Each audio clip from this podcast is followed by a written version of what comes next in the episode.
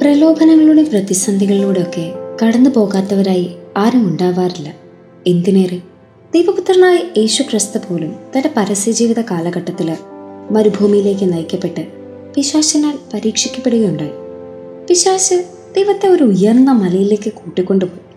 ലോകത്തിലെ രാജ്യങ്ങളുടെ എല്ലാം മഹത്വമൊക്കെ കാണിച്ച് ദൈവത്തോട് പറയുകയാണ് കൂടുതലൊന്നും ചെയ്യണ്ട വെറുതെ എന്നെ ഒന്ന് ആരാധിച്ചാൽ മതിയെന്ന്.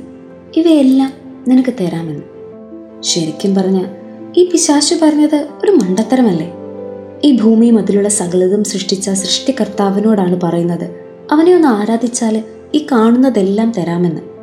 അതെ പാപത്തിനും പാപ സാഹചര്യങ്ങൾക്കും മുമ്പിൽ ഒന്ന് കീഴ്പ്പെട്ടാൽ അല്ലെങ്കിൽ അതിന് നേരെ ഒന്ന് കണ്ണടച്ചാൽ എല്ലാം ലഭിക്കുമെന്ന് പറഞ്ഞ് നമ്മെ ദൈവത്തിൽ നിന്ന് അകറ്റാനുള്ള സാത്താന്റെ ഒരുതരം ശ്രമം.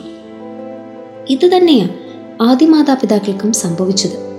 എല്ലാ സൗഭാഗ്യങ്ങളും നിറഞ്ഞ പറുദീസ ദൈവം നൽകിയിട്ടും താൽക്കാലിക സുഖത്തിനു വേണ്ടി പിശാശിന്റെ വാക്ക് കേട്ട് പറുദീസ തന്നെ നഷ്ടമാക്കേണ്ടി വന്നു അവർക്ക്. അതെ ഈ പിശാശു ഭയങ്കര കണ്ണിങ് ആണ് കേട്ടോ അവനറിയാം എപ്പോ എവിടെ എങ്ങനെ നമ്മെ കീഴ്പ്പെടുത്തണമെന്ന്.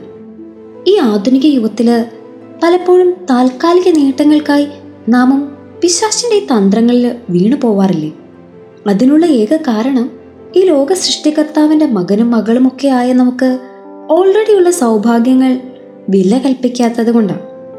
കണ്ണുള്ളപ്പോൾ കണ്ണിന്റെ വില അറിയില്ല എന്ന് പറയുന്നത് പോലെ ദൈവം ദാനമായി നൽകിയ എല്ലാ സൗഭാഗ്യങ്ങളെയും കാൾ പിശാസിന്റെ താൽക്കാലിക സൗഭാഗ്യങ്ങളാണ് നമുക്ക് താല്പര്യം ഈ നോമ്പ് കാലത്തിൽ പ്രാർത്ഥന ഉപവാസം പ്രായശ്ചിത്ത പ്രവൃത്തികളിലൂടെയൊക്കെ വിശ്വാസിനോട് പൊരുതാനുള്ള ആയുധങ്ങളുടെ മൂർച്ച നമുക്കും കൂട്ടാം. അങ്ങനെ താൽക്കാലിക സുഖങ്ങൾ മറന്ന് അനശ്വരമായ ദൈവിക ദാനങ്ങൾ സ്വീകരിക്കാം